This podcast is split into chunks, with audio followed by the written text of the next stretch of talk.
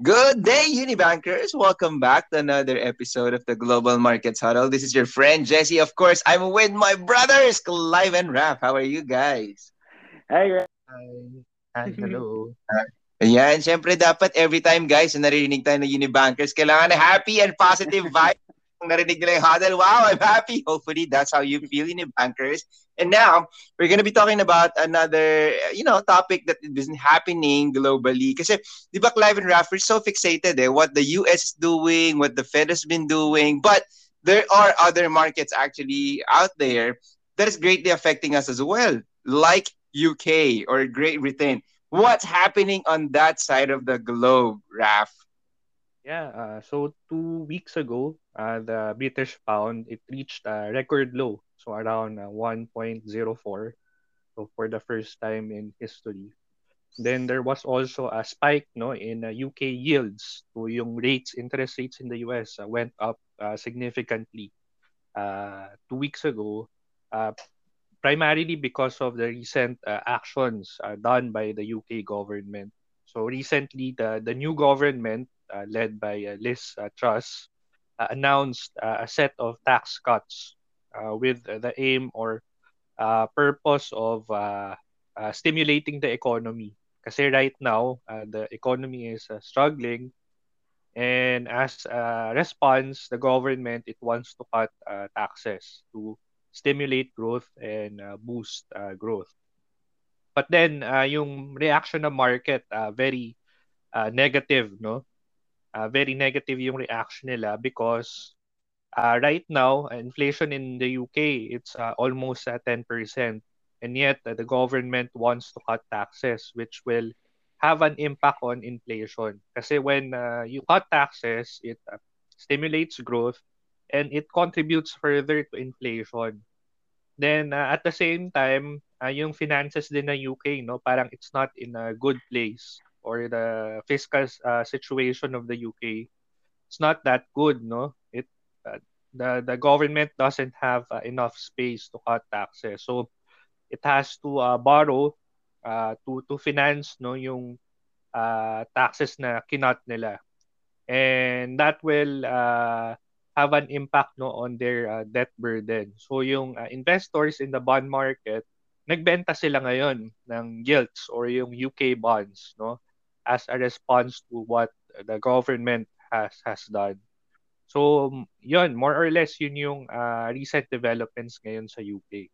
Well, thank you very much, Rafa, and, and really putting us in a quick summary of what's been happening. But let me just put, um, you know, let me clarify something, especially for those joining us for the first time. Again, yung mga kaibigan natin, di ba, Clive and Raph, huwag kayong ma-intimidate, lalo na sa mga first time who tune in.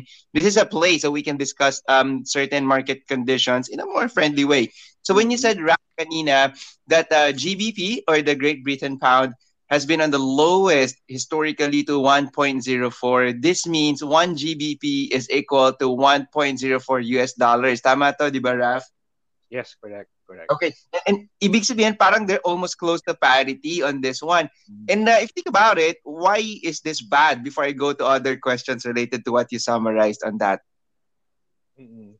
Well, uh, bad for the economy kasi uh, bad for their economy kasi uh, very volatile yung movement mm. ng exchange rate eh. and the market it doesn't like uh, volatility then at the same time, yung impact then on the economy and uh, inflation and growth, uh, very significant then because of the sudden uh, movement in the currency and also the mm-hmm. spike interest rate. So yung mortgage rates, you know, in the UK, nag-spike din yung ano nila, binabayaran nila utang for their uh, houses, no, and and property. So very uh, negative yung impact niya on the economy.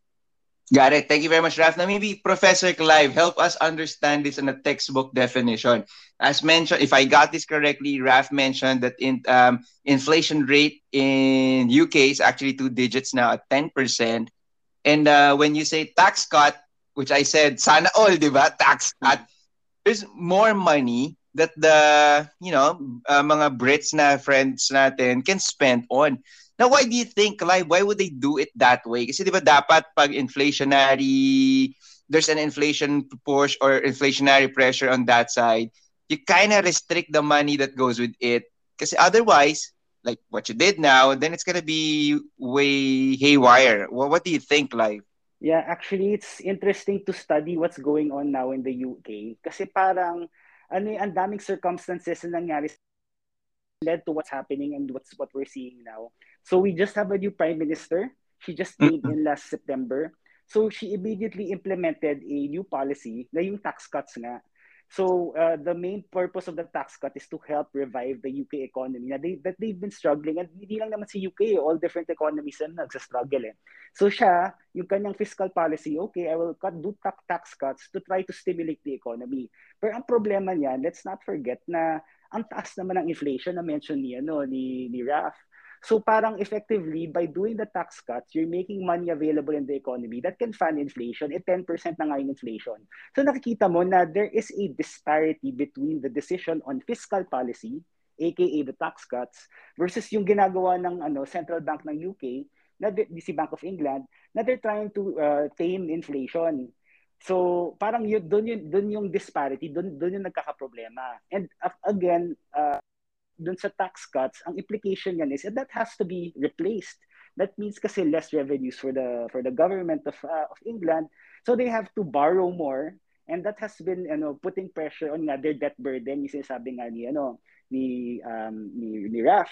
So kaya umakyat yung rates ng UK gilts, the sovereign uh, bond issuances ni UK. Mm. And uh, and then all of this put together is create, creating some sort of a storm na parang what, what is the UK government doing? Parang hindi, hindi ba sila nag-uusap? Pero yun nga eh, parang ano eh, nag-aaway-away yung fiscal and monetary policy dito. It actually even came to a point na parang uh, the UK government, di ba, they've been recently trying to rein in inflation. May ginagawa sila na parang quantitative tightening. Sim, uh, okay. Oo, tapos biglang they announced na, okay, uh, doing quantitative easing. So parang they effectively parang reversed on a short-term basis yung ginagawa nilang ano mga policies para to try to tame inflation. I guess all of this is uh, that's why nasa spotlight na bigla ngayon si UK eh. oh no. Now if you think of tama yung understanding ko Clive to what you said, parang what they're doing on the tax cut is quite counterintuitive to the supposedly objective of growth. Kasi yung as you mentioned tama 'di ba Clive, more money in the system, higher inflation rate, which is 10% as of the moment, which will have a hard time with companies because they'll have higher time raising funds altogether. So but it's a vicious cycle, which is not quite going to where they're supposed to be planning to have yes. had Live. Yes, and uh, siguro uh, yung, and I'm sure kung nababasa niyo yung mga news recently, uh, lumalabas na yung mga news about some pension funds na tatamaan because of the, oh, no. for the rising interest rates. So ano, I guess we ano, let's talk about this a bit. Ang nangyayari diyan kasi, yung mga pension funds, ito yung mga ito yung sa mga retirement, 'di ba? Pag nag-iinvest tayo for retirement, ito yung mga pension funds. Maraming mga pension funds because these are all long-term in nature. Nag-ano, nag-iinvest sila in mga long-term gilts uh, as a hedge for their liabilities. Okay, so in, in in short, to be able to pay out yung mga ano claims for the pension pati din sa retirement ng mga ano ng mga Brits, they they're forced to invest in long-term assets including long-term UK gilts. E, umakyat na yung rates recently. So tinamaan talaga sila. And this is Bank of England to reverse their ano their quantitative tightening in favor of a short-term quantitative easing. So so yun wow. so parang ang nangyayari diyan, you have fiscal policy, tax cuts, pero putting pressure on the debt burden, umaakit ang rates, tapos you have naman itong si ano, itong natatamaan ng mga pension funds, tapos biglang itong si ano, si Bank of England, he's trying to control inflation, nagka-quantitative tightening siya. Yung quantitative oh, no. tightening, yun yung nagbebenta siya ng bonds sa ano, uh, sa market. Biglang ni-reverse niya this time, I'll start buying bonds. So parang oh, wow. gulo na. So parang so, yun. So that's the that's that's the storm na nangyayari ngayon sa UK. if I think about it on a funny note, guys, ah, this is just me. It's like you drinking cough syrup and start to put yourself into sleep and trying to fight sleep. Parang ganun na nangyari, di ba? Actually, you'd liken it to an, eh, a car also eh. You're stepping on the accelerator by doing the tax cut, but you're also stepping on the brake by doing the quantitative Oh, no! Parang, di ba? Totoo, totoo. Parang, ba, parang drifter, eh, no? Parang, parang, ang gulo-gulo na, di ba?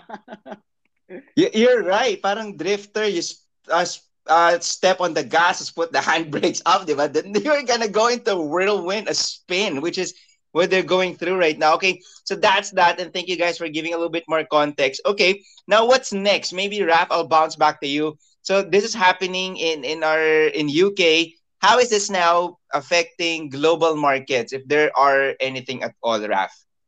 So because of that, no, yung markets uh, very volatile in uh, recent weeks.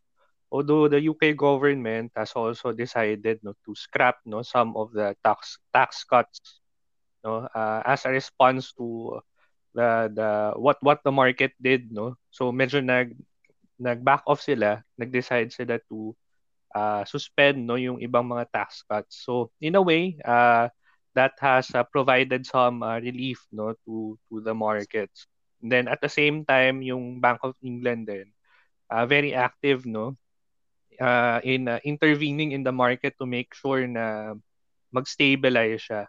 So recently, uh, medyo nag nag uh, stabilize naman yung markets no, after all the chaos that happened no in in recent weeks. Mm-hmm. But then um there's a chance again no na baka magkamali ulit yung government nila in in in the coming uh, months no or or years no kasi uh, yung mistake na to, it's a very big mistake and there's a chance that they'll do another mistake kasi it's like this government is driven by ideology. So that's the one no that's uh, driving all the economic policies. And mm-hmm. very dangerous yun uh, when it comes to uh, making uh, economic policies kasi there's a tendency for for them no to to make mistakes if that's the one driving the, the policies. All right. Now, thank you very much, Raf. And uh, if you think about it, I guess we're just going to be on standby into what's going to happen next. Now, Clive, let me close on this one. Some some of us will say, or some of our listeners will say, okay, that's UK, and I'm like so far from it. And actually, let me do a quick shout out to our BPI Europe friends. Now, for those listening, hopefully you guys are doing well. So uh, you guys are gonna see this through. So going back live. So what should we do? Like Filipinos here in the Philippines, um, dealing with their own thing. Are we even gonna be affected with what's happening abroad? And more importantly, what should I do if ever there will be some?